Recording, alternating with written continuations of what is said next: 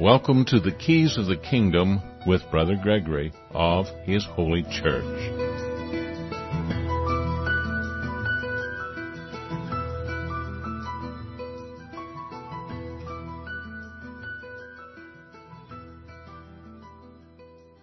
Well, welcome to Keys of the Kingdom. I'm Brother Gregory, and we're going to talk again about the Kingdom of God. And this week, uh, I talked to, or communicated with somebody uh, in another part of the country who says he's getting his life together, and uh, he said some comments in me in our exchange back and forth that just kept ticking away at my mind and pondering uh, in relationship to a lot of the other things that we see going on in the world today. We just had a I don't know if it was a State of the Union address, but it was an address from the President of the United States, Donald Trump, uh, concerning the wall and the shutdown and uh, and people's reaction to it. I I traveled to another uh, town nearby and and heard other people's reactions to uh, things that are going on in the world today, and I see things in our own local community, which is kind of a microcosm of the rest of the world. And when I say microcosm, we live in a very small community, very rural community. We know almost everybody in the community. And we see the same things playing out in our community in the rest of the world. And it, it gives me ponder or moment of pause to, to wonder what, to, to, to look a little deeper into what's going on into the rest of the world, what's going on in the minds of the people. I've always been kind of a people watcher and, and fascinated by people and how they think and why they think what they think. And most people don't know why they think what they think. They're very uh, emotionalized, responsive to, you know, the things that they've learned in the past, the things that they hear. I mean, we always hear these phrases now that someone is triggered.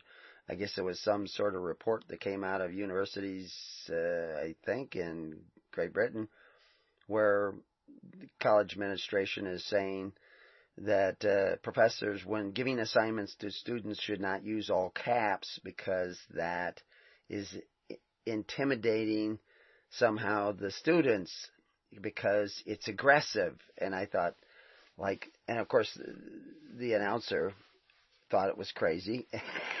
People thought it was crazy. But evidently the administration of the college thought it was a good idea to send out this memo. So I guess crazy is relative, insane is relative, and uh, I, I we've always had insanity wandering around in humanity. Crazy things. I remember once when I was a small boy, my father said nobody would start a nuclear war because they would have to be insane. And I said, we've never had a shortage of insane people. And the reality, I mean, who, who would start World War II?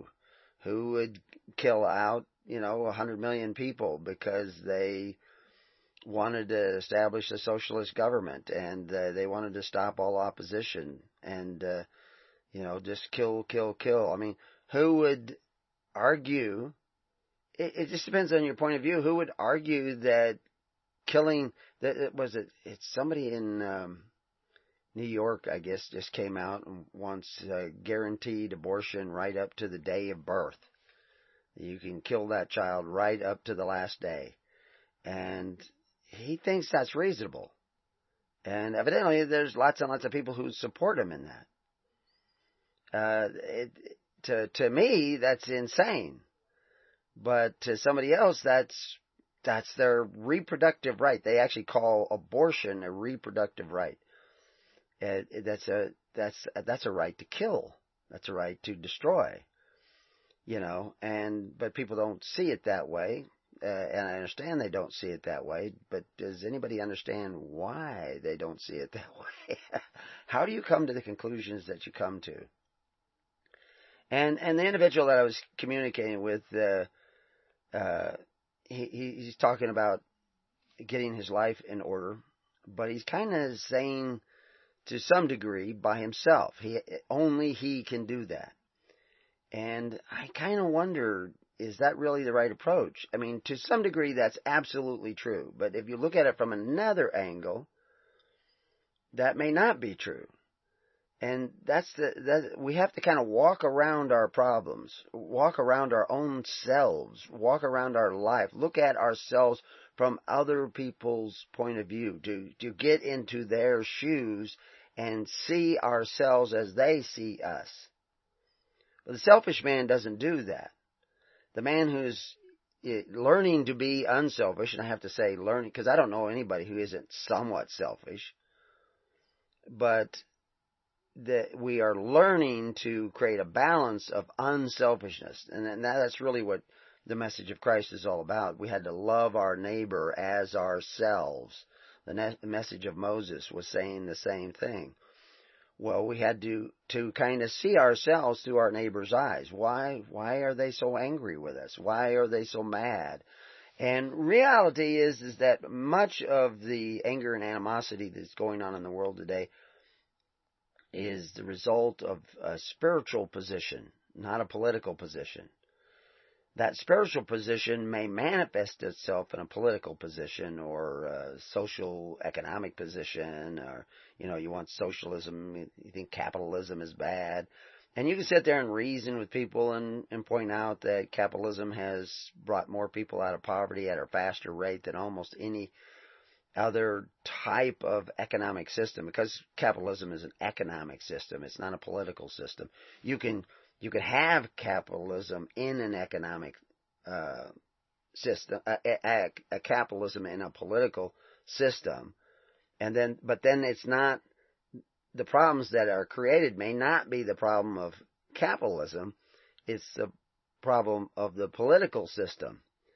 You know, socialism is a political system. It's a political economic system. But capitalism, so they're not really opposites. Capitalism is simply the private ownership of the means of production. What you produce is yours. You gather nuts in the woods like a squirrel. Those nuts belong to that squirrel. That's because he gathered them. He has a property right in them because he gathered them. He doesn't own them entirely, but he has some. You cannot take away the nuts of that squirrel without taking away some of his right to them. Because he gathered them. You go along and you just kick that pile of nuts all over the woods and you have violated the property rights of a squirrel. If a squirrel could have property rights, but, uh, I mean, he gathered them. Now he's going to have to go gather them again. You know, and I always remember this, you know, I was flipping over boards, cleaning out a shed, and I flipped over this one board, and there were three clearly dug out little conal shaped uh, holes underneath the board. In one pile in the in the hole was grain, uh, grains of wheat seeds, all piled up, just just grains of wheat, nothing else, piled up in that little hole. Next to it, about an inch and a half away, two inches away, was another little hole, neatly carved out in the sand like a little conal hole, and it was filled with blades of grass stacked up like cordwood. Long blades of grass, three inches long, stacked up like cordwood, just in that pile, just neatly piled up. And then there was the third little hole that was there. And in that little hole was a neat little pile of cat food. okay. Well, some mouse had been busy going out, collecting shoots of grass, green grass when there was, and then piling up, and that was his little haystack, his greens, and then he had his little pile of, of grain, um, which was his carbohydrates, and then over here he had found the cat food that was for the cats in the shed, and he had been stealing little pieces of that cat food stockpiling them up. It it almost broke my heart to mess that all up to finish cleaning out the shed. He had put so much work in there and stored up his his goods. But that's capitalism. That that was his industry that went and did that. Uh, of course, we had the cats to keep rid, get rid of the mice because too many mice is not a good thing. but, but I was admiring his industry and his organization skills, and he was amazing. There's a lot of people who could learn from that mouse. Uh, but anyway, so the the that's that individual mouse. He probably had a family somewhere that he was raising up, and uh, he probably did well wherever he went to. uh, but uh, the uh, the idea: can we fix ourselves? Uh, is that even possible? No man is an island is a saying that we've heard many times in the past. Uh, you know, it's, it's, and in the Bible it says it's not right that man be alone. And so, you know, when man was created, then he also created this woman and, and, uh, you know, exactly what was going on there. This, this story of Adam and Eve, uh, is trying to tell us something about the character of mankind. Well, Jesus, when talking about man and woman from the beginning, one man, one woman, no more twain but one. So once they're united as this family unit of man and woman and their, their offspring, that's, that's one. That's one unit. So is it right that that one unit be alone? It's no more twain, it's a one unit thing. It's this corporate thing we call a family, corporate in nature, corporate in uh, reality of creation it's it's part of that you know oneness uh, that God created, that single unit. Should that single unit exist alone, or does it need to exist with other similar units, other families? Well, those families, those other families, when they come together, how should they come together? How should they interact? The same principles that we see with the single man and single woman coming together, so also families come together. It's it's uh, the patterns of nature repeat themselves. So if we are to love one another in the family, we are also to, as families are to love one another families. So how do they come together? So this is part of what we're going to talk about today. Uh, we should not forsake the gathering together. That's a principle we hear in the Bible. Clearly, the Bible is always talking about Israel and these tribes and they coming together and they're there for the purposes of being priests to all other nations, all other peoples. One of the things that Christ says is that we cannot be forgiven unless we forgive others. If you do not forgive others, neither will my Father forgive you. So everybody says, I'm forgiven because Christ died. If you aren't forgiving other people, you're not forgiven. Christ made it possible that you could be forgiven, but if you are not forgiving others, you are not forgiven. If you don't believe that, then you don't believe Christ, because that's what Christ said. He also talk, talked about laying down his life, that he could pick up his life more abundantly. Again, no greater love that we have for uh, others than that we lay our, down our life for our fellow man. Principle repeated over and over again throughout nature, throughout history, whatever. So, who do you lay down your life for if not for other families, for other people. And we, we live in this cause and effect universe. And like I said, the patterns of that universe, the patterns of creation are repeated over and over again. Just as husbands are to love their wives and, and wives their husbands uh, according to the nature of their being, so also must we love our neighbor as ourselves. Now, I mentioned Trump at the beginning of this broadcast. You know, he had this presidential uh, address concerning the wall, and um, the the opposition, uh, the opponents demanded media time for the opposing political pundits' position and their propaganda. And you know, on, on the wall, in the position of the wall, if all people who claim to be Christians were really doing what the early church did and what Christ said to do and what John the Baptist said to do and the apostles said to do, you probably wouldn't need a wall. But if you're going to have a, a democratic socialist state, uh, and let all kinds of people. And what is it? Ron Paul was saying that if you simply took away the incentives of coming here, which is this democratic socialism, uh, then uh, they you wouldn't have the wrong kind of people coming in here. You if you ha- if you're you know if of 10 20 percent of the American population is going to take drugs, there's going to be the vacuum of the need for those drugs is going to come across that border and, you know, I hear all kinds of people arguing their point, but there seems to be a large percentage of people in, you know, I don't know, majority or whatever it is. It's hard to tell because, you yeah, I, I saw a statistic that 120% of the adult voters in uh, Los Angeles have registered. Well, in order for the 120% of the adult voters to register, somebody's registering twice or somebody's not counting something right. Uh, and the idea that 100% of anybody has registered as a voter uh, reeks of voter fraud because I know personally 100% of the people have not registered to vote.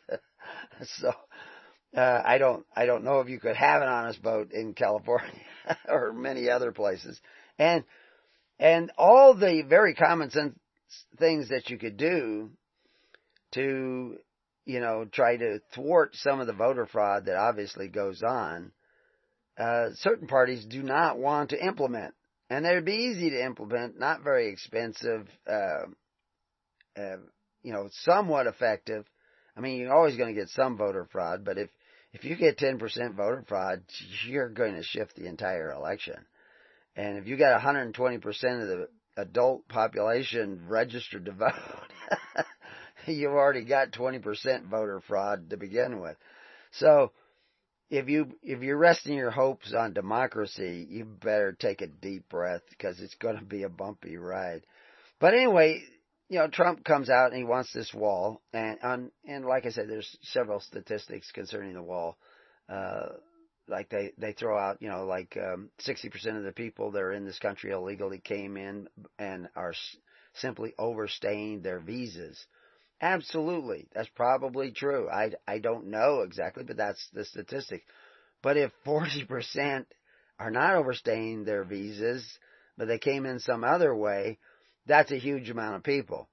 And then MS-13 people who have been arrested, convicted and deported, they're not getting visas. They're not, they're coming over the border. Uh, if you built a wall, uh, which is pretty amazing if you could even do that along the Mexican border, and I don't know anybody who's actually proposing to do it the entire length. I mean, there's places where you can drive across. There's just dirt roads that just you just drive right across, and nobody's there to stop you. If you get enough of them, how is anybody?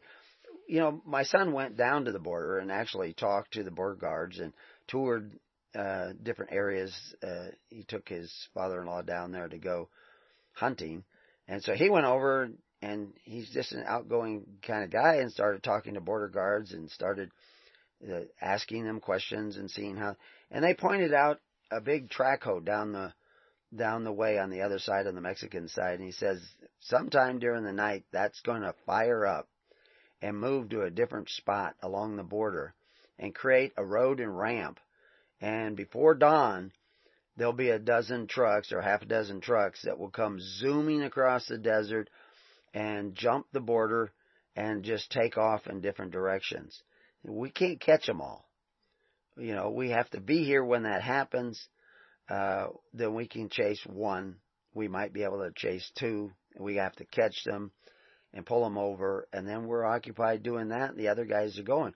Well, in one pickup, you can carry a million dollars worth of heroin. Uh, so, you know, and, and people say, oh, if you build a wall, they'll just tunnel under. Who's tunneling? The, the poor people from Nicaragua don't walk up to the border and crawl underneath it through a tunnel. They don't tunnel under. This is big money that is doing these things. So, but it, you know, you can go on like this all day long and argue these points back and forth. Again, uh, you know, Ron Paul's probably got a better track on the thing than most people. But the reality is, is he can't even get the pittance that it would take to build a wall. He's certainly not going to get you guys to give up your socialism and your other covetous practices that have made you merchandise. Um, so, really, what is the problem? We look at all you can you can flail around in the quicksand saying, you know, that I, I want to fix this and I want to change that and all this stuff, but you're still in the quicksand. If you really want to get back to where the problem is at, something you can do something about, the problem you need to address is the one inside you. That's where you're going to need to go. And this I hate Trump club that I see developing all over the United States and large and small ones, little community ones, they get together, and, and there's actually a group that uh, locally it's called the I Hate Trump Club, at least by all the other people I know. The, I don't know, but they get together like once a week and sit down, and they just bash Trump. Uh, Trump is the problem. Uh, and they just look at all the things, and whether he does something wrong, you know, or says something wrong, or says something incorrect, that's all they want to talk about. That is not productive. What you want to get together every week and talk about your problems. Because you can do something about your problems. And this pointing your finger at other people or, you know, is a total distraction. It's not doing you any good. It's not helping you get any better. So we're going to talk about getting a little bit better. You know, I mentioned the pundits who want to talk about uh, Trump and talk against everything he says and and refute everything he says, which just feeds the I hate Trump clubs all over the United States. And you can find this in other countries. I just happen to be in in. I mean, sure you, you can go up to. I'm sure there's a I hate Trudeau club in Canada or two. Uh, as a matter of fact, I, the local I Hate Trump club is, uh, at least one of the members is a Canadian, so I thought, well, why don't you just go up and hate Trudeau? but he's down here hating Trump. Everybody's got to have somebody to hate so that they don't have to look at themselves and their own problems. And because you're not going to fix the world's problems until you fix your own, which kind of a Jordan Peterson concept. don't try to fix the world until you can make your bed in the morning and get up and do things right by you. So anyway, we'll we'll come back to keys of the kingdoms and, and we'll we'll look at how how you can build a wall of truth that will not only protect you but uh, uh, may help save society. We'll be right back. Well, welcome back to Keys of the Kingdom. So we've heard from a lot of pundits this week criticizing Trump. I uh, I thought there was one video that I saw of a border guard actually talking about the problems that, and I was kind of amazed at the statistics he was throwing out. There's like 400 people they caught the day before, you know, and uh like over 125 or 50 or uh, some number over 100 anyway were from foreign countries other than South America and Central America. And uh, he he started rattling off some of the countries, uh, you know, India and Pakistan and and uh, different places, and uh, and he actually threw in Nicaragua there in the video. And somebody, I had shared this with some people that are uh, counted as supposedly my friends, and uh, one of them pointed out Nicaragua is not uh, you know, Nicaragua is a Central American country. Uh, the reality is, is that I, I'm pretty sure that guy knew that. He looks Hispanic uh, himself. He's um, uh, clearly an American, but uh, uh, he knows where Nicaragua is. I'm pretty sure. but he, the, the guy was talking really fast, and he was just throwing things out really quick. Uh, he seemed to be very accurate in his numbers. Uh, he seemed to be a very honest person, uh, diligent in his job and uh, not rehearsed, not staged, just throwing these things out. And he, and you could almost see in his face that he realized, well, yeah, because he was naming these foreign countries, and then he threw in Nicaragua. But he just said also from you know Mexico and Nicaragua and several other South Africa, but not just them. Over a quarter of the people that they arrested, or around a quarter of the people that they arrested, over a hundred, uh, or detained or whatever, were from countries other than South America and Central America. That's you know Chinese, all kind. You know that's amazing. And this is this is just one guy talking about down there in Texas. Uh, you know he didn't arrest that, but he's obviously in charge of a lot of men. You know this is a, it's a huge deal, but the idea that he's going to pick on everything the guy said because he threw in the word Nicaragua along with China and India and Pakistan and uh, I think he mentioned Romania. so there's all kinds of people coming across. That's one day. That's one day of people coming across. Not on overstayed visas, but they go, they get a visa to Mexico and then they cross the border. And, uh, and they come here and they've, they've got to have some place they think they're going. And so there's a whole network of people. I mean, I've seen it where the people come across the border and they have other people that meet them and take them somewhere else. I mean, there's a whole chain of people coming in by the thousands. And is this the other 20% of the 120% that are registering for votes?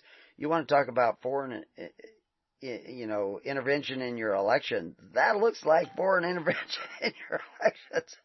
But it's out of control, but people don't want to see that because they hate Trump. And so they, they will shoot themselves in the foot because they hate Trump. And again, though, remember my position is that you want a wall of truth. Because a wall of truth, real truth, not just your truth. You know, a pundit is a person who offers mass media their opinion or commentary on a particular subject or area of their expertise or what they, the definition actually says he or she is knowledgeable of or can at least appear to be knowledgeable of. so, the, the word pundit actually is a, it's a it's a word that immigrated to America by way of England, by way of India. It's originally a Sanskrit word that that uh, means a knowledgeable or skilled individual, and uh, and we've turned it into this pundit uh, word that we use. Uh, bringing in other cultures, other people is great, but you can also bring in toxins and poisons and and things that will destroy your society. And the reality is is that you go and watch the media and if you're looking for what you want to hear and you're looking to find fault with other people because you have this anger and animosity towards one group or another, you're you're not going to build a wall of truth. You're not going to put on the armor of God you're you're going to fall prey to liars and the liar of liars. And you're going to do something really stupid. or promote something that's really stupid. And so we're going to look at some of these processes of how we, as Polybius says, degenerate as a society and become perfect savages and find once more a master and a monarch. Uh, which is part of a quote that I give a lot of times, which is all about what Polybius talks about is the anacyclosis of society. So what the incarnations is the anacyclosis of society? uh, you know, th- there was an article written by a guy who looks like he's a little kid, but it, he, he's very intelligent, evidently. I like the article. Uh, it's called The Separation of Powers from Polybius to James Madison. You can find it. Uh, it was written for libertarianism.org, but it, it, you can also find it on the Foundation of Economic uh, Education. And it was written by a, a guy, Paul Meany, who's a student at Trinity College in Dublin, or at least he was when he wrote it. But he talks about the, the central problem of anacyclosis, as Polybius characterizes it, because that's originally kind of a, a Greek word is the lack of continuity between successive generations. The, the justice of the, the monarch decays to the pride of the tyrant. And so how that happens, how do we, cause you know, everybody's talking about, you know, equating Trump with, uh, and I'm not here to defend Trump. I'm just using this as a springboard so that we can go, you know, dive deeper into the quagmire of our own iniquity our own personal iniquity, so that we can get our life in order. Because uh, your destiny is not really dependent upon Trump. Your destiny is dependent upon you and the decisions you make, the bad decisions and the good decisions. Because that, that you are the master of your ship. So either you paddle your way over the falls or you head to dry ground and uh, find salvation in Christ. But it has to be the real Christ. It has to be the real rock that will save you and not an imaginary rock that you think you, you are saved. So this idea of uh, anacyclosis, uh, you know, we there's actually definitions of that. You can actually look it up, uh, Wikipedia, and they they talk about anacyclosis, big, huge, long word, but it's a Uh, a cyclical theory of political evolution is what they're talking about. Is that you know you go from generation to generation. And remember, the kingdom of God is from generation to generation. But the kingdom of hell is also from generation to generation. Noah was saved because he was, not because he was a righteous man, but he was at least righteous in his generations. He's gonna, he's gonna build a boat because he sees something coming, and his sons help him build that boat. That they make it, his life work becomes their life work. They honor their father, and because of that, they're saved. Uh, there's not a lot of that going on in the world today. so, but uh, the reality is is that you need to. There, there's many different aspects to this anacyclosis, this this this either evolution of man and his spiritual being, or the devolution of man and his fall. So this theory of anacyclosis is based upon this Greek uh, typology of constitutional forms of rule by one or by a few or by many. And, uh, you know, they talk about anacyclosis uh, states that these three basic forms of supposedly benign government, monarchy, uh, aristocracy, and democracy, are inherently weak and unstable. Well, why are they inherently weak? Well, it actually goes back to what the individual is doing. It's not the group think, it's the individual think where you're going to find the solution to the problem. This is why I'm I'm saying you go jo- join I love Trump clubs or I hate Trump clubs or I hate Trudeau clubs or I love Trudeau clubs. or you, what a lot of people do is they end up with third, fourth, fifth parties, and uh, you know I'm the Constitutional Party, I'm the Libertarian Party, I'm all these other things. The real problem of solving the problems of the whole world start with your problems. You got to solve your problems. You have to find a solution to your problem, and you cannot do that in a vacuum. So God said it's not right that you be alone. So it starts, you know, Jordan Peterson has it starting with you making your bed so that you can lie in that. And of course, everybody out there in the I Hate Trump Club are making their bed, but their bed is made with hate sheets, angry sheets. And, uh, you know, and of course they're all accusing Trump of being a racist. That's another thing that I, I, I just find. And, and deep down he might be somewhat of a racist. I'm not sure that it, there's anybody who could say that they're not racist uh, including black people. I see racism, people, which all that is is judging somebody by the color of their skin. And if they're talking about r- white privilege, they're they're racist. That's a racist statement. You know, you're saying that all people that are white have privilege because they're racist, uh, because they're white. Excuse me. Uh, that, that's judging people by the color of their skin or by their race, and you can't do that. And, and I don't know anybody who doesn't do it somewhat subliminally, uh, you know, but how much? Where's the balance? And, and the reality is, is that you, you need to constantly be going back and taking a look at yourself. And the more you see of yourself, the more, and this is this is one of the metaphysical phenomena of society. I'll talk more about this in, in the show this afternoon uh, which I save for that show in the afternoon, is that the more you are willing to see about yourself, the more light you will bring into the world so that other people may see the truth about themselves. Your awakening will help other people awoke, become awoke. Uh, the woke people, you know, the people that are beginning to see. But you have to bring that light in. And hate is not light. Hate is darkness. Uh, you can't be a pundit uh, and, be spreading hate and anger and resentment uh, because that, that's, you know, that hate and anger shows that you're not wise. You, you've already turned your back on some of the fundamental cause and effect principles of creation. Uh, which we'll get into and, and, we'll we'll connect the dots on that and explain that as we as we get through this.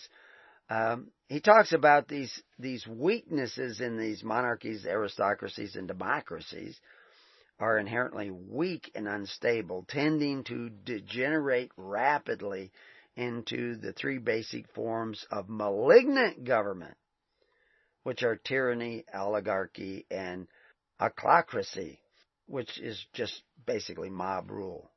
Uh, which is, you know, that's one of the complaints about democracy is that it's it's nothing more than mob rule, where 51% of the people take away the rights of the other 49.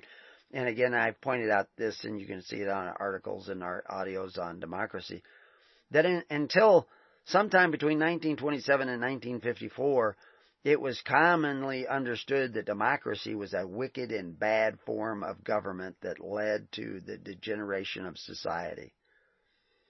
But by 1954, it suddenly became what we're fighting for. And then the field manual in 1927, it was bad. It was an evil form of government. So some, some transition took place in the generation between 1927 and 1954 that was preoccupied with war that suddenly democracy became a good thing. Now, there are democratic principles you know, such as you get to decide what to do with the nuts that you have gathered, which is capitalism. So in that sense, capitalism is somewhat democratic in the sense that you get to decide how to redistribute the wealth that you produce.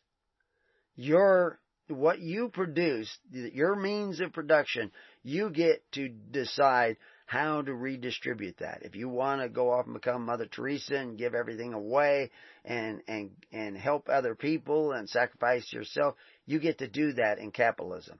Socialism, somebody else is going to tell you what you can do. They're going to control you, whether it's the mob or, uh, you know, an oligarchy or a single tyrant like Stalin or Mao. Uh, they're going to tell you what you can do. And that's what socialism leads because socialism needs to give power to some group of people or individuals to decide how to redistribute the wealth. You can't vote on every dollar you're going to redistribute. So you, you begin to centralize power in order to create socialism because that's why socialism is not an economic system by itself. It's a political economic system. While capitalism can be entirely apolitical. It can be just you get to decide. And to some degree, every time you decide to give away a dollar, keep a dollar, give away ten dollars, or keep five dollars, or whatever that you produce, or six nuts, or whatever you want to call it, that's your vote. That's your votive offering. You get to decide. That's you could call that democratic. But that's one of the things why words have multiple meanings. Democratic, if it's if you think democracy, which is somewhat true, is called democracy, where 51% of the people can take away the rights of the other 49. Now, there are certain things in the Constitution. If you want to change the Constitution, you have to have more than 51%, but it's still mob rule.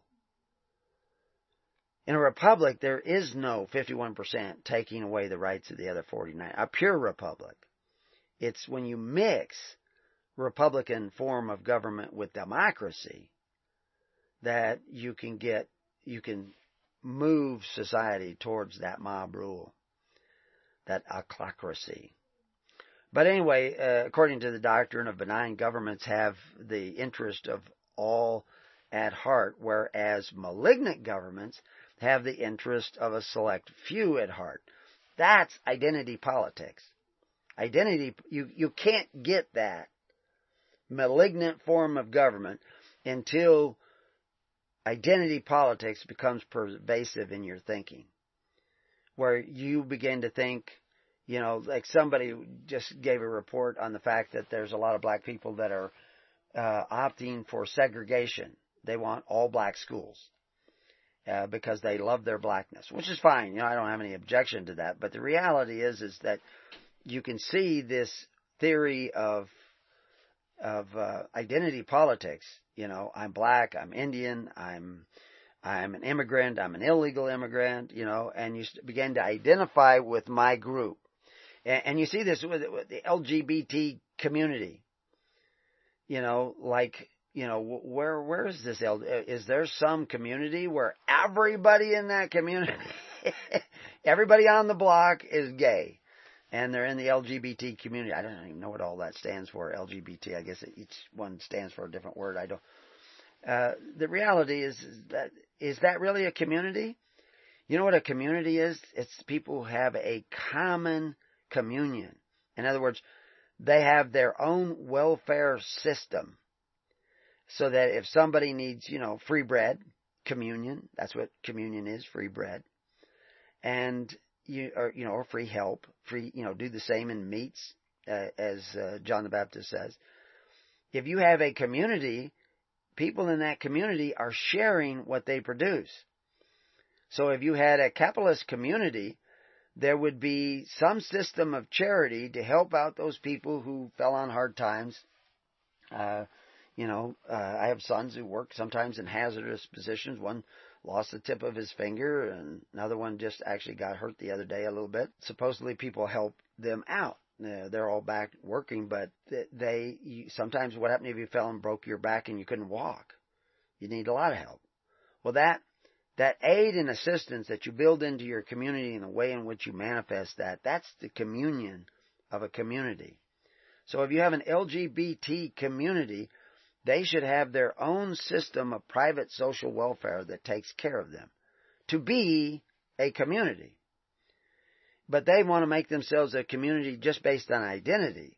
They want to eat at the tribe of every other community, but call themselves this separate community well, you can't really have it both ways, you know, but that everybody does, you know, because they, they, you know, they don't become, if you want to really have a dependent community, a community that is actually a community unto itself, then you should have your own system of social welfare in that community and be taking care of one another. And then you reproduce, you know, the next generation although the LGBT community doesn't reproduce the next generation if they are true to their claim. So they have to, you know, recruit from other communities. And I mean, that's just, that's just biology. I didn't make that up. so I can't do anything about that. So, but they're not really a community. They're an identity group. And they worship their identity group and they hail their identity group, but they want to feed off of other identity groups which they sometimes hate and dislike. Now I'm I'm I'm putting these the people who talk about that all in one group. I don't want to put them in that group. I'm I want to deal with people on an individual basis. I'm just saying, you know, I'm trying to get you to look at it, to walk around your ideology and look at it from other points of view so that you can walk around yourself and look at yourself and how you make decisions from another point of view so that you can delve deeper into you and see why do I think what I think you know but obviously in in the process of trying to do this I'm going to trigger a lot of people and they're going to become angry at me uh, but the reality is, is that, that if you want to help society, you have to get your own act together. If you want to help your community, whatever you think your community is, you have to get your act together. You have to become a workable and viable individual first. And then, you know, if you want to get married, uh, and have a family, you need to work on yourself first so that you bring something of value to the marriage. You don't want to get married because you're incomplete as an individual, as a woman or as a man. You want to become complete as a woman, as a man, and you know that you come together with another woman or a man.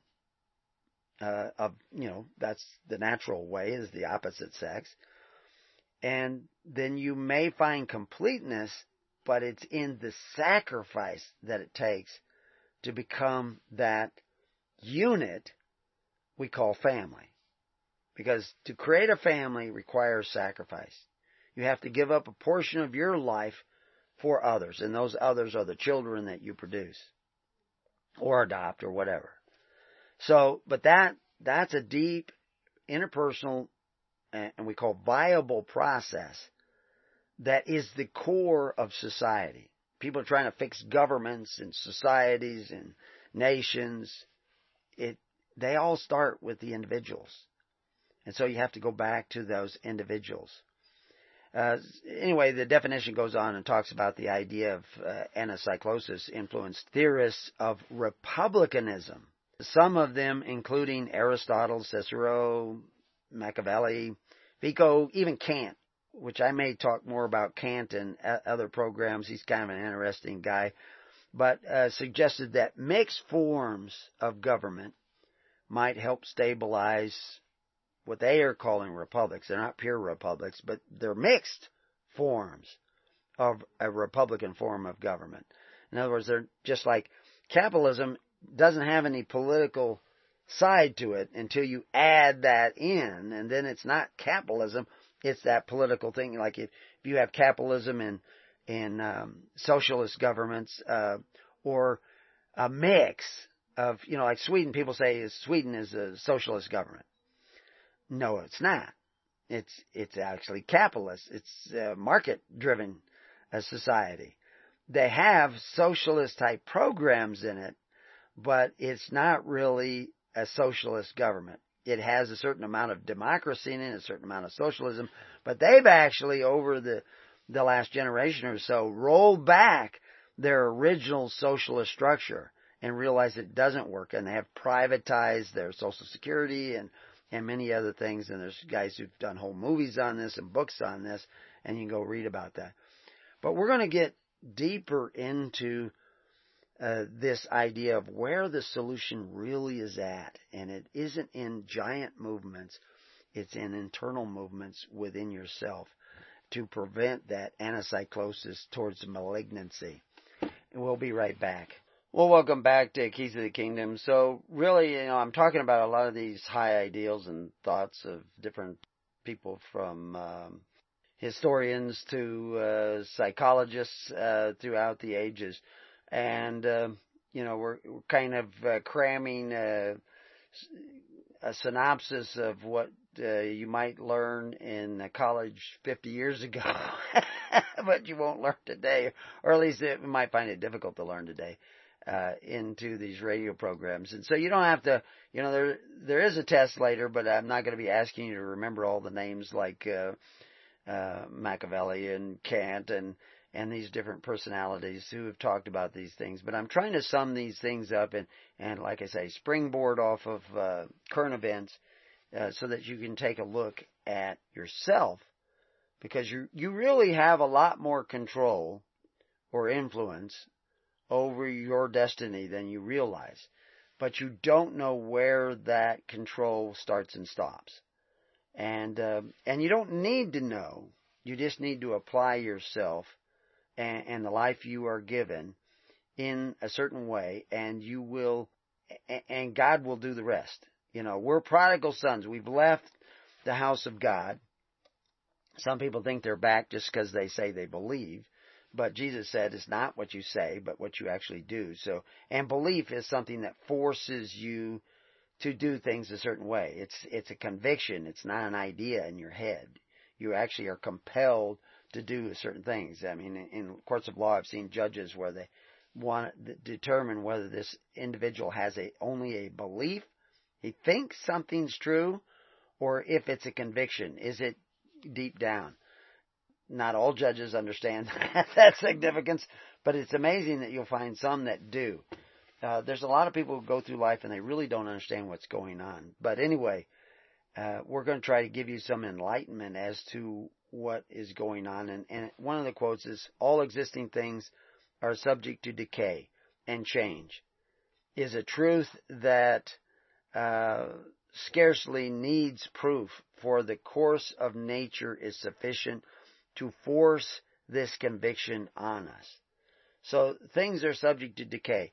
Well, you remember the old Boy Scout handbook, or maybe you don't, but uh, for your nature merit badge, they always have this picture. You know, you have a tree and it loses leaves, and they go into the ground, and the worms eat that, and then other things. Grass grows up, and then you know the animal eats the grass, and then the wolf eats the animal, and then you know, it goes back into the soil, and so you have this cycle of nature. So, night and day, life and death, is a part of the cycle of nature. I come from a long line of dead people. They're dead now. I'm the generation that's alive. My sons are the generation beneath that, and their children are the generations beneath that. And I'll probably get flack because I said sons and not sons and daughters. But the generation to generation is what I'm trying to point out is is where life is going. And so there's this cycle built into the structure of the universe that is a part of the plan and pattern in order to teach you things that you may not know, to awaken you to a reality that you cannot see with those physical eyes of yours and it's actually a spiritual reality, a spiritual universe, another dimensional aspect that we cannot see, feel, or touch, but we can experience because we ourselves are spiritual creatures, fallen to our physical natures. So anyway, that's as far as we're going on that metaphysical part of the discussion. But again, like I said, Aristotle, Cicero, Machiavelli, v, uh, Kant, all these different guys uh, were had these political doctrines of uh, anacyclosis where there is this cycle in in our political existence. And Polybius uh, sequences his anacyclosis and, and proceeds uh, with the idea that we begin with a monarch and go to a kingship and then tyranny and then aristocracy and oligarchy and democracy and that ochlocracy, that mob rule. But some things are lost in translation, which you'd have to go back to the original Greek. Things don't really begin with a monarchy. The Bible tells us this. They begin with mom and pop, father and mother. That's where they begin. With the individual. First with Adam, and then it's right that Adam not be alone, so then he gets Eve, and then Adam and Eve can produce Cain and Abel and Seth and generation upon generations. And of course, they need other families doing the same thing to create nations. And so the same pattern is going to go through there, but doesn't begin with the monarch except because like in Israel, there were no kings. Every man was king in his own household, in his own castle. That's where it begins. But then it begins to shift where you find some prominent, charismatic individual and he becomes a monarch. Now it's interesting that he has these categories of monarch, then kingship. Well, the monarch, it, you know, when we say king or, or monarch, how much power does the king have? You at times in history, if you were a real student of history and you look closely, you'll, you'll find shepherd boys scolding kings. You find a farmer throwing rocks at King David and and his second-hand man says, "Shall I smite him?" And he says, "No, he's right. Uh, that that farmer throwing rocks at David had a wall of truth around him, and he was able to throw rocks at the king and scold the king because the king was not the king of that man's soul. He was he just held an office. But you know, there are kings who can get more and more power, and evil wants to be king of your soul which we see in Revelation where it talks about making slaves of men and their souls. So anyway, uh, and this is what I want. I want you to be slaves to Christ. I don't want you to be, because Christ wants to set you free. So if you're a slave to Christ, that's the only way to freedom. That is, that is the only way to freedom in this generation or the next. Is that you seek to be slaves of Christ because He's the only one who really wants to set you free. Everybody else will be tempted by the three temptations of Christ and they will become tyrants over you. Whether it's your pastor or your, uh, your doctor or your politician, they will, you give them power, they will rule over you. So anyway, uh, uh, that sequence that uh, Polybius talks about really, it begins with the Father, and that's why all government is based on the law of the Father, but fathers can become tyrants too. So how do you prevent that? And then how do you, you know, they talk about this concerning this rule of one or few of many, this democracy is not the rule by the many, but rather ruled by the majority, whereas a true republic, the rule of the many is based in the individual. Because the the leaders are not rulers in a pure republic. Now, most people won't understand that. Go read our article on a republic. But it, the original definition of a republic, the leaders were titular. They had no real authority. The real authority remained with the people. In a republican form of government, the state is in every individual. It's the division of power that we talk about in the three branches of government in the United States is actually a division of power in every individual family. There is no concentration of power. As soon as you start that concentration of power that I, I mentioned before with Vico and Kant and, and Cicero, is where you're mixing this Republican form of government with other forms of government or other forms of e- economics, etc. And now, in order to do that, you have to do what the Romans uh, called, uh, take what the Romans call potestas, or the imperium, which is the power that is in every individual from that beginning, that original Adam, invest it in an office or power, uh, group of men like a Senate or Congress or a presidency or some other group of men and they get to make choices which were once reserved only for the individual. But if, if all the power of the state remains with the individual, people say, well, that's anarchy. Because you have no rulers. Well, no, you have rulers. You have, you know, if you have a million people in your society, you have a million rulers. well, that's going to be chaos. Well, it is going to be chaos unless there is some sort of common thread of right reason in those people.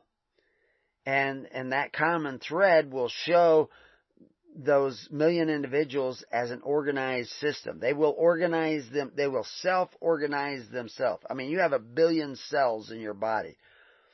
And they are, they're in your body, but not because you're a dictator, but, but they have self-organized themselves. That was going on in the womb of your mother. Cells were being born all from these two little cells that have come together and united as one cell and then they divide and divide and divide and divide and they self-organize themselves into a human body. That's nature. So if that's nature, why aren't you self-organizing yourselves, all those individual families out there, self-organizing themselves into one body. Because if you would actually do that according to right reason, you would be the body of Christ. But if you just want to label yourself the body of Christ and say you're the body of Christ, but not self-organizing yourself, then you do not have a wall of truth around you. You do not have the armor of God. You have an imagination, you have an imagination you may worship and believe in, but that's idolatry. That, that you have created an image and you believe in that image. You're not actually self-organizing yourself.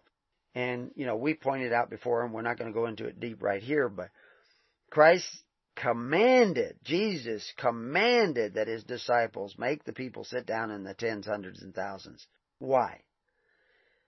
so that you could work out your salvation with fear and trembling, so that you could get your act together, so that you could interact with others, keeping your individual soul in contact, in, in, in uh, the context of a free society. That's why they used to call it free assemblies.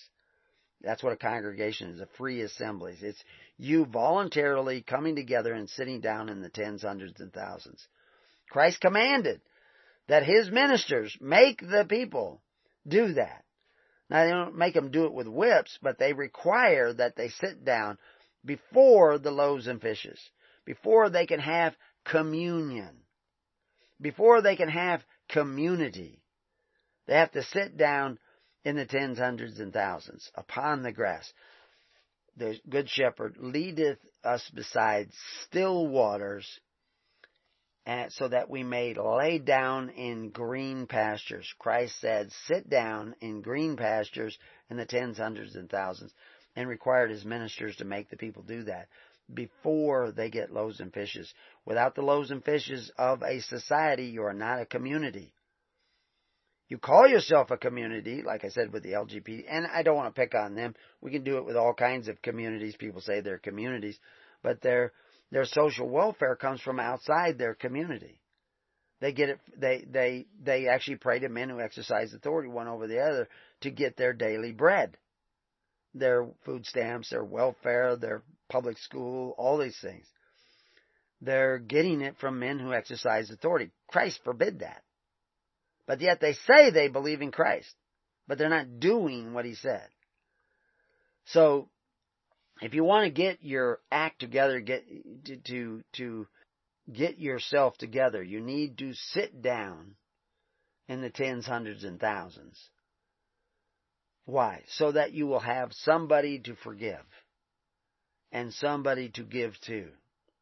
You need that, that Christ came to sacrifice himself. If we're going to come in the name of Christ, we need to sacrifice ourselves. We don't all have to get crucified, but we have to lay down some of our life so that we may pick up life more abundant.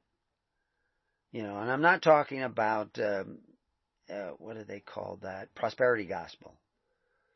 Prosperity of the soul, yes. Because either society is devolving or it's evolving.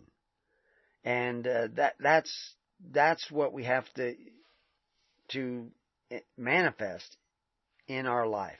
The leaders, like I said, of a true republic are titular in nature. It is not what is right reason. For years, right reason was defined as divine will. Whatever God is, this heuristic we, we call God, Yahweh, Yahweh. It's, it's that pattern. It is the cause of the pattern of creation. It is that intelligent design that we see repeated over and over again in creation. And that is, we also can label that as divine will because God put that pattern in motion. We can also label that same divine will as right reason. Because the reason of God is right reason. When that right reason is in individuals and they come together and self-organize themselves, they become a part of a creation that is unending. That eternal kingdom of God, whose kingdom goes on and on and on in a, in a timeless cycle of creation. But if we do anything to interrupt that process, then we go into that uh, anacyclosis, where we begin the process of decay. A father, a mother, they come together, they're young, they're viable, they're, they have children, they raise up those children, they become older and older, and the body begins to break down and they may end up falling dependent upon their children to take care of them in their last days. And of course, that's part of the Ten Commandments. Honor thy father and mother, which doesn't just mean to take care of, but to, to remain obeisant to your father and your mother. If you don't do that, you will end up with tyrants. You will end up with dictators. You will end up with despots. Now, there are other things that can bring that about, which is why there are Ten Commandments, but all those Ten Commandments can be summed up into basically two commandments. One is to love that right reason, that God, that divine will, that source of divine will. We call that God with all your heart, mind, and soul. But the other aspect that is required is that you love your neighbor as yourself. Because Christ came to sacrifice himself out of love for you. You need to gather together for love of others. You don't go to church for a good feeling. You go to church so that you may sacrifice some of yourself for the well-being of others. Now, how you do that, that's going to be up to you and the Holy Spirit. You have to be led by the Holy Spirit because if the Holy Spirit is not coming into you, then you will not have right reason. So if you go join the I Hate Trudeau or I Hate Trump Club or I Love Trump Club, I Love Trudeau Club, I guess there's those out there too. You need to gather an I Love the Lord God Club, the creator of heaven and earth club. and when you, and how will you know you're in that club just because you go to church and they sing songs and they make you feel good? No. If you're doing the will of the Father. What is the will of the Father? Forgive your neighbor. Uh, take care of your neighbor. Love is the same word for charity. Be charitable toward your neighbor. To create the communion of God where you're now taking care of one another. So what is the way that we commonly see throughout history that people do that? They gather in the tens, hundreds, and thousands. So yeah, we have a gathering coming up. Of course, by the time a lot of people hear this, this is already passed, but you join the network and you find out where all the gatherings are. There's a gathering coming up in Florida tomorrow. And uh, you join the network at preparingyou.com or hisholychurch.org. Join that network and ask, where's that at? and by noon, maybe you can get there but uh, that's that's why we created this network so that you can find ways in which to come together to help one another, to be there for one another, to learn. And you don't really, I can't really teach you the metaphysical aspects of the kingdom. I can allude to them, but only the Holy Spirit can teach you those things. But the Holy Spirit comes when you're willing to lay down all the stuff that has been put on you already. You have to let go in order to grab on to the truth and to create that, put on that armor of God. It may not fit with all that other garbage you're wearing. so you may have to set some stuff down first. But anyway, the, this beginning with this honoring of your father and mother, but continues from our forgotten ancestral beginnings to the unseen progeny of our eternal future, which all reside in the heuristic of this timeless God. We are not a product of ourselves. You know, people say, well, I have rights. Well, you, those rights are inherited from a succession of generations. If you, if your parents were born slaves, you're probably going to be born slaves too. The, the Bible very makes it very clear that you will be made merchandise if you engage in covetous practices. Your children will be cursed with debt. That's uh, they will become a surety for debt if you engage in covetous practices from generation to generation. People have done that. So, but there is salvation in Christ, but you have to actually seek the kingdom of God and His righteousness. And Christ told you how to do that. So you have to start turning around and doing that. So without this decent respect and pious reverence of that which extended before you existed as an individual, your father and your mother, your grandfather and your grandmother, and the generations that have gone before, you may rapidly decay to a cor- corrupted state or form. And that's what we see. That's what Polybius is talking about, how you have one generation, and, and there's lots of other psychologists who talk about that, where a generation builds up, becomes, you know, wealthy, successful, uh, and the second generation becomes spoiled, uh, doesn't appreciate what they have, and they destroy it. Which is what we see going on in America. There are people actually being graduated from college every day want to destroy the very things that allowed America to become as successful and so absent of real poverty. I mean, the poor people today in America live better than the kings of old because we've constructed this massive economic system that where you you can you can walk into almost any store you can go collect a few cans on the street you can go collect your food stamp check and go in and get fruit from South America uh, in January in in North Dakota. Uh, what on earth is that? That's just amazing. That comes to you not by way of socialism, comes to you by way of capitalism. Unleashing the power of the individual by allowing the individual to take control of his own life. Now, Can you have wicked things that come out of capitalism? Yes, because you can have wicked things that come out of freedom and out of liberty. You give people the right to be free and make choices. Some people are going to make bad choices. Some people are going to make selfish choices. But if you take away that choice and centralize it in the hands of a few, I can guarantee you that few will make bad choices too because power corrupts. That's not a new thing. That's an old thing.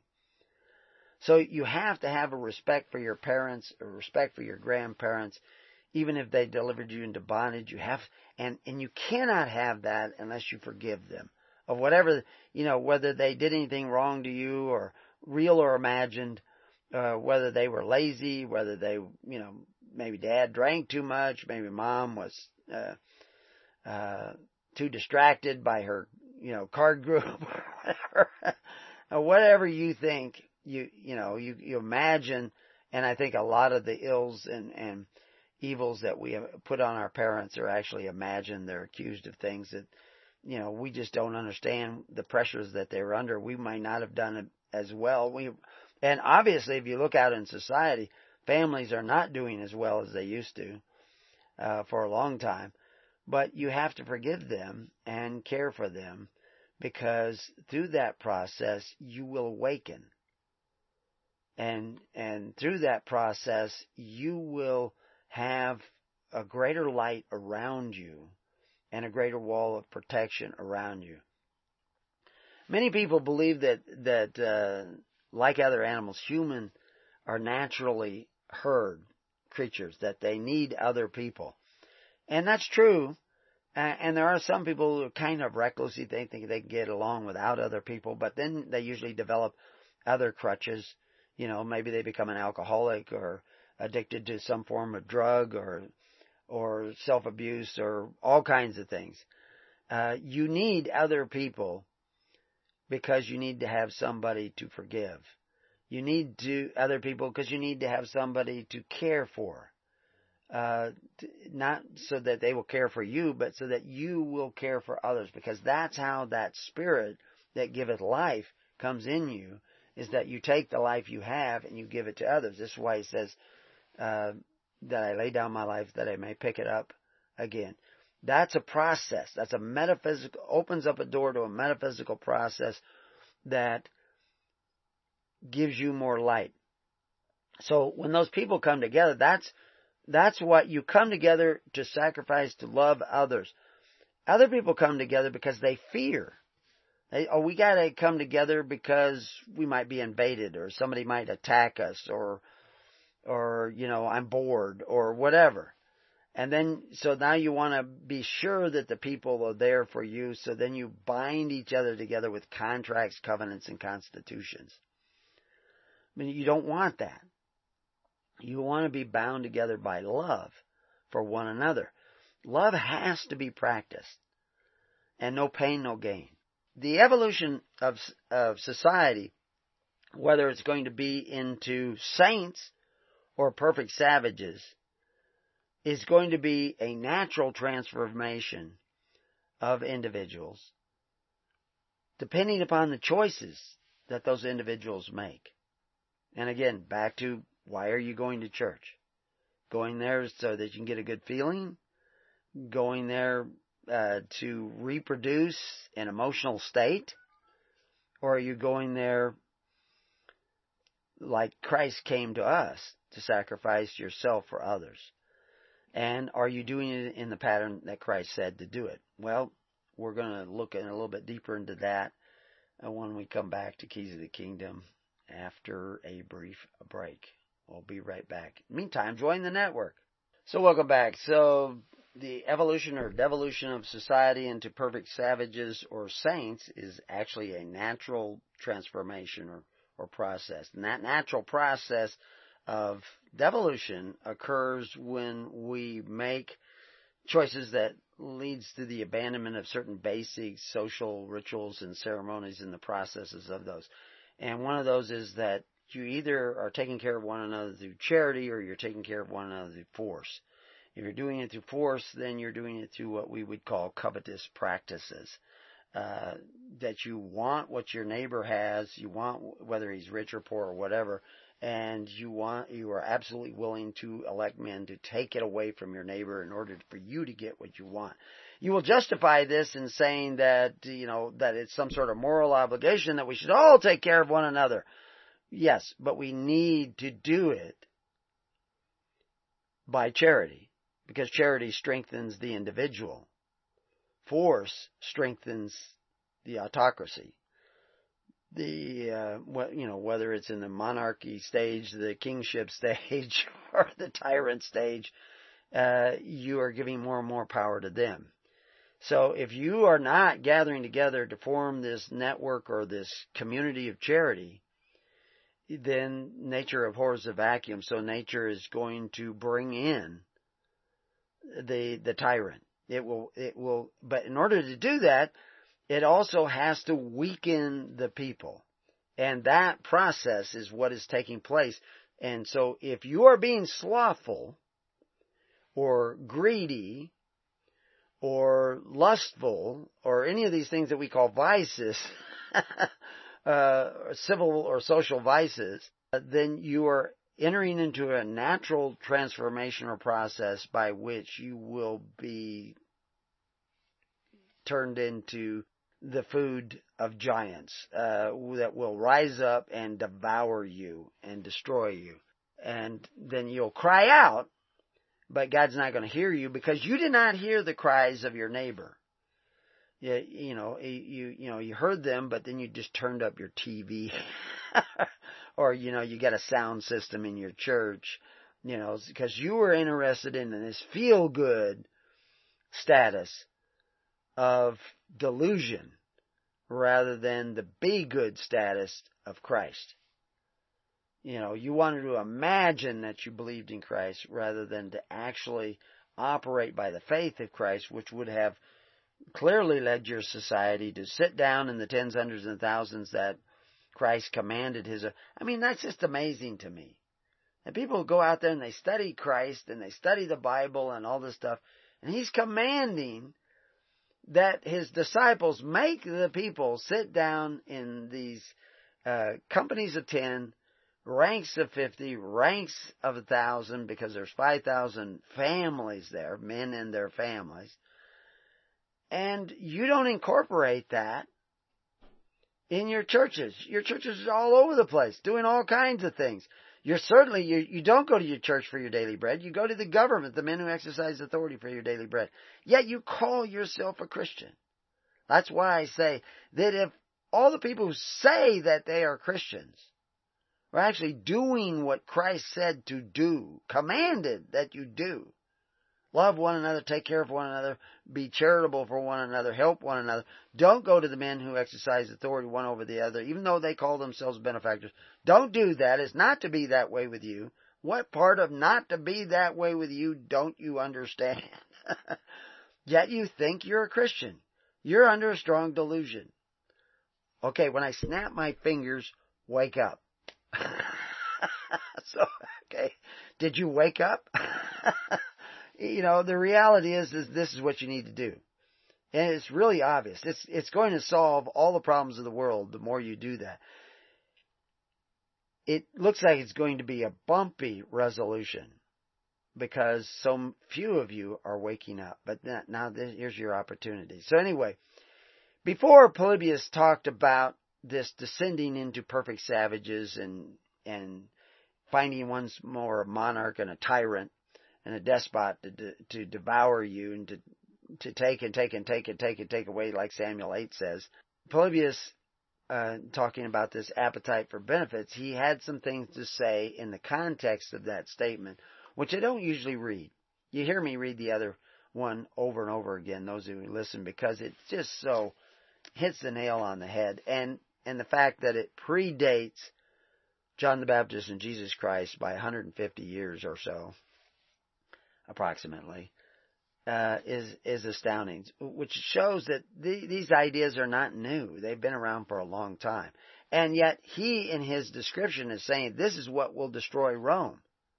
So people want to know why America is not great anymore. It's because we've lost sight of this, but we have taken sight of the, our appetite for benefits, but we haven't admitted that they're unchristlike. That appetite for benefits at the expense of your neighbor, that biting your neighbor so that you can fill your own bellies is anti-Christ. It is actually the works of iniquity. But anyway, Polybius' statement, before he made that statement, he said, perhaps this theory of natural transformation into each other of the different forms of government is more elaborately set forth by Plato and certain other philosophers, but as the arguments are subtle and are stated at great length, they are beyond the reach of all but a few.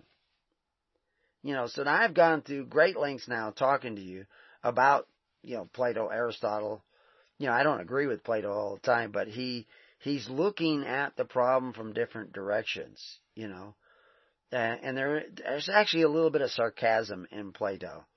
And so when people talk about Plato's republic and they try to describe it, Plato's republic is not really a republic.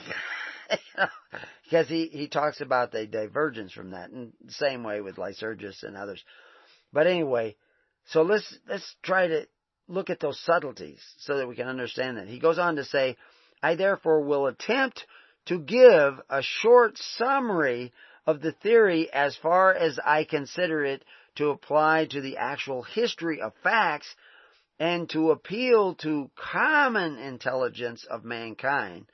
For if there appear to be certain omissions in my general exposition of it, the detailed discussion which follows will afford the reader ample compensation for any difficulties now left unsolved. So, I mean, this is, this is over a hundred years before Jesus Christ. He's trying to explain this, uh, that this appetite for benefits at the expense of others would alter the very state of the individual within society, plus create an avenue to despotism and t- uh, tyranny, which we have seen played out in the last century with the rise of communism through socialism in places like communist China and Soviet Union. And now we see it not entirely divorced from those nations, because it's still there, lingering like an, a, a, you know, festering wound. Like someone who thinks they cured cancer with chemotherapy. They've actually undermined their immune system. But now we see it rising up in uh, the Americas. Not only in Canada and Venezuela and other South American countries, but we see it rising up in the United States. We also see a backlash to that, but it's a weak backlash and often a knife blade away from destruction, like the the, the leader who was elected down in in uh, South America, who I I don't agree with the what appears to be the spirit at which he is trying to get back to what made their nation great at one time. Um, but he's already stabbed once, and and there are people who want to do the same thing to other leaders that are trying to rise, raise society out of this, uh, this plummeting descent into tyranny because it doesn't, you don't come out of it by electing and giving power to a leader. You know, he's going to be tempted to take power that is beyond the scope and then the next guy will take power beyond that scope. The change has to be fomented in society back at the individual level. And the beauty of it is that you can actually start doing that no matter where you are, what nation you are. All you have to do is start self-organizing yourself according to the character of Christ. So anyway, I go on to say not knowing the pain and struggle of history past down from generation to generation, the grandchildren of those who won freedom for their descendants will be subject to that natural transformation into perfect savages who banish freedom and liberty. Polybius warns of this in the pre- preceding context of the original quote concerning the warning of our modern millennials and the inevitable transformation into perfect savages if they do not learn and appreciate their own history. And that's why you see so much of it going on in schools today is degrading and uh, trying to uh, diminish anybody who actually showed uh, some rising of society. I mean, they they want to demonize, you know, everybody from Jefferson to Madison and find fault with all these people and and that somehow everybody who was white was creating slaves, even though the the the first slave owner in America, the legal slave owner in America, there was an indentured man, and he had, uh, and that indentured man ran away and broke his indenture. He uh, was brought back, and by law, they said that he, he was now going to be a slave to the man that he uh, had violated the indenture with, and that man was black. I mean, the, the slave owner was black. so uh, now the reality is that statute was allowed to pass because the people had already began to abandon those rituals and ceremonies of righteousness that uh, made you know, that brings man towards sainthood. They they did not forgive the guy who broke his uh, indentured agreement and abandoned it. You know, Benjamin Franklin broke an indentured agreement. He was he was uh, indentured as uh, an apprentice to his own brother, and uh, or at least where his brother worked to learn printing, and he violated that contract and went off. Not a good start, but uh, anyway. Uh, so the fact is, is that you, you know, this is why Jesus says, if you owe the tax, pay the tax. You, you be righteous with the unrighteous mammon so that you'll be fit for more righteous habitations. So anyway, this is what Polybius goes on to say. He says, but when a new generation arises and the democracy falls into the hands of the grandchildren of its founders, also now remember his democracy is not quite like our, what we think of as democracies, but this, this democratic choice. They have become so accustomed to freedom and equality that they no longer value them and begin to aim at preeminence, and it is chiefly those of ample fortune who fall into this error. So when they begin to lust for power and cannot attain it through themselves or their own good qualities, they ruin their estate tempting and corrupting the people in every possible way. And hence, when, when by their foolish thirst for reputation, they have created amongst the masses an appetite for gifts and the habit of receiving them by this rule. Democracy in its turn is abolished and changed into the rule of force and violence. That's uh, Ocasio Cortez, uh, the, the spoiled, fairly rich kid, fairly well off kid, is, is thinks that, yeah, we just force people to pay for what we think is right, because that's morally right. They don't realize that, you know, that force and violence that will be required to force people to pay, and actually you can't, there isn't even, even if you taxed all the rich with a 70 or 80%, you're not going to pay for what she wants. You have to borrow against the future of everybody.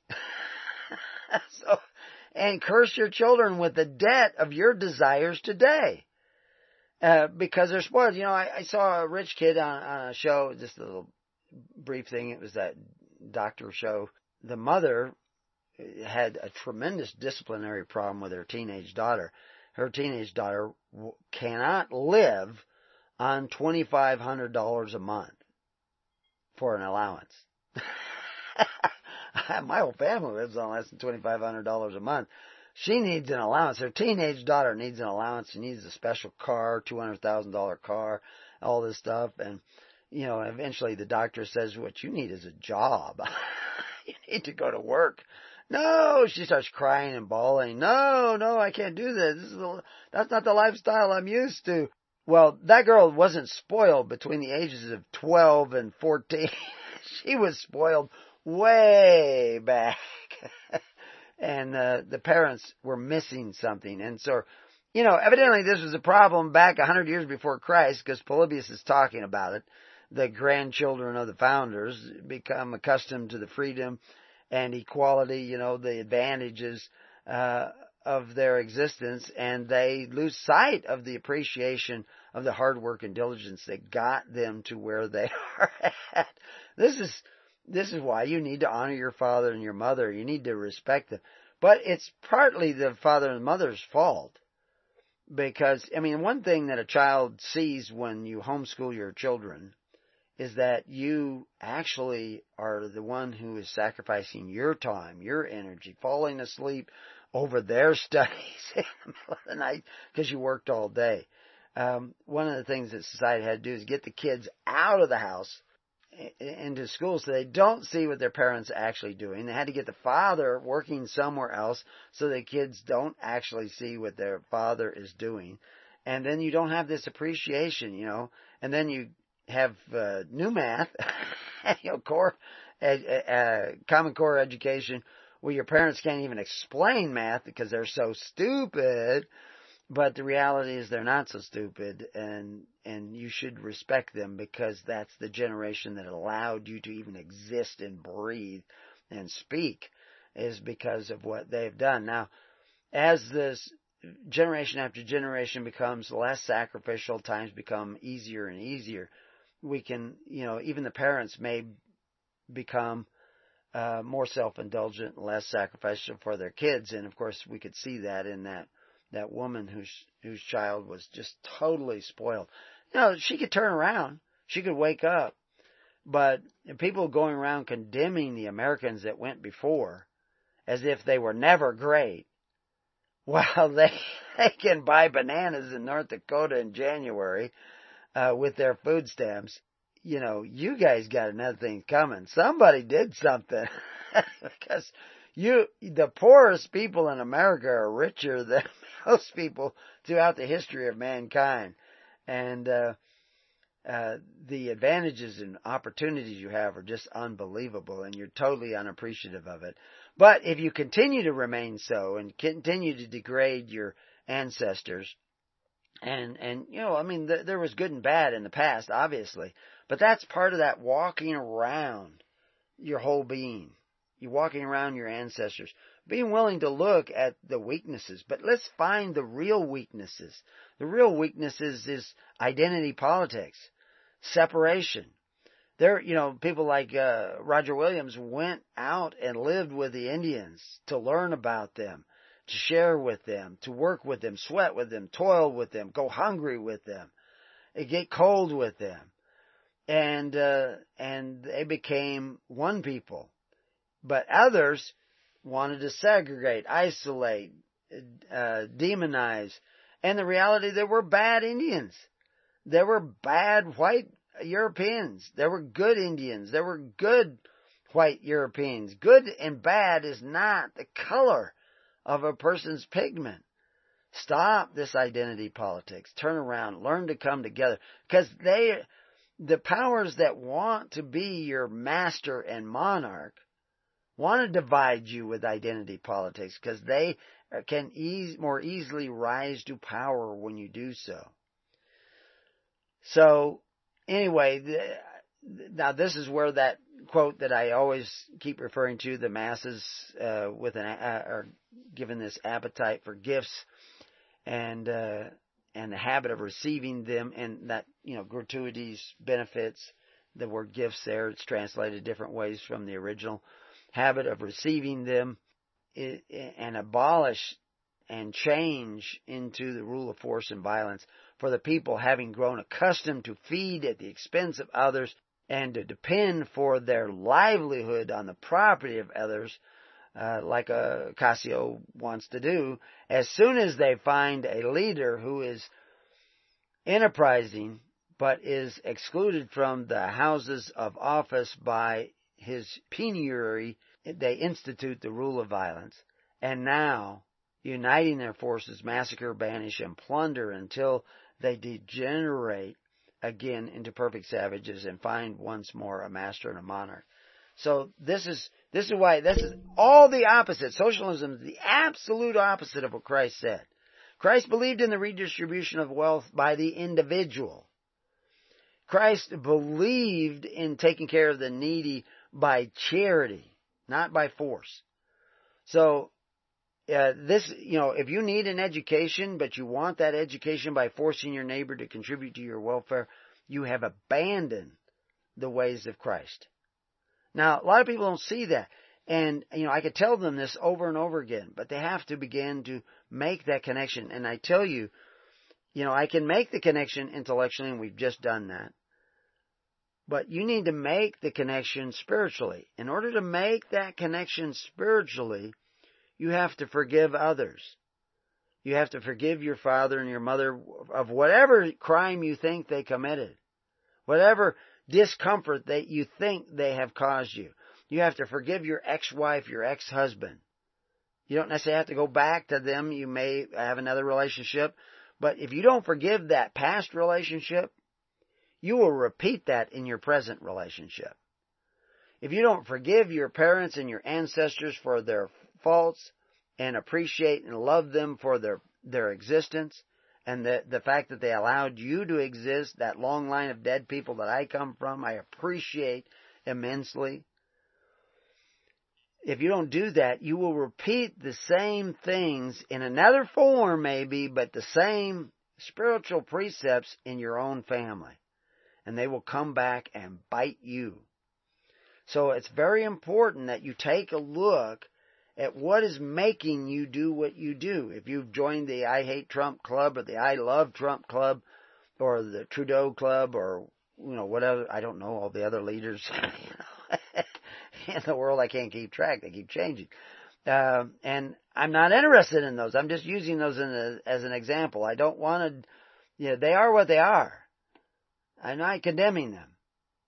I'm trying to lead you to salvation by showing you the way, and the way is you have to look at your relationship. Why in the world would you want to gather together and complain about a president that you really can't do much about? why don't you gather together for something a little bit more constructive and of value to others?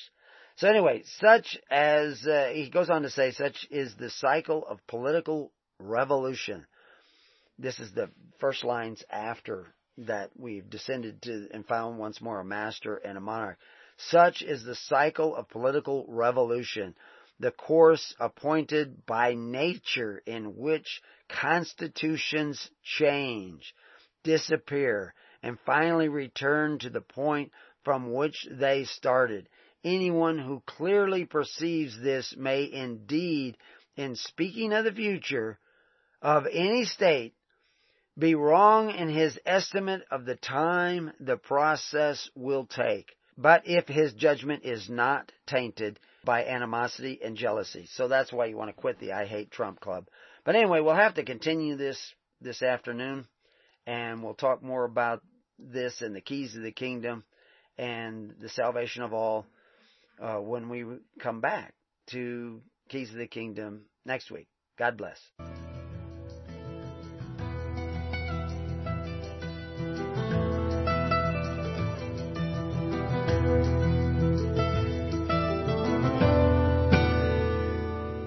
You have been listening to The Keys of the Kingdom with Brother Gregory of His Holy Church. For more information on the educational ministry provided by His Holy Church and Brother Gregory, including services, counseling, lectures, books, and other audio materials, please write to His Church at Summer Lake, Box 10, Summer Lake, Oregon 97640. You can also find us on the web at www www.hisholychurch.net.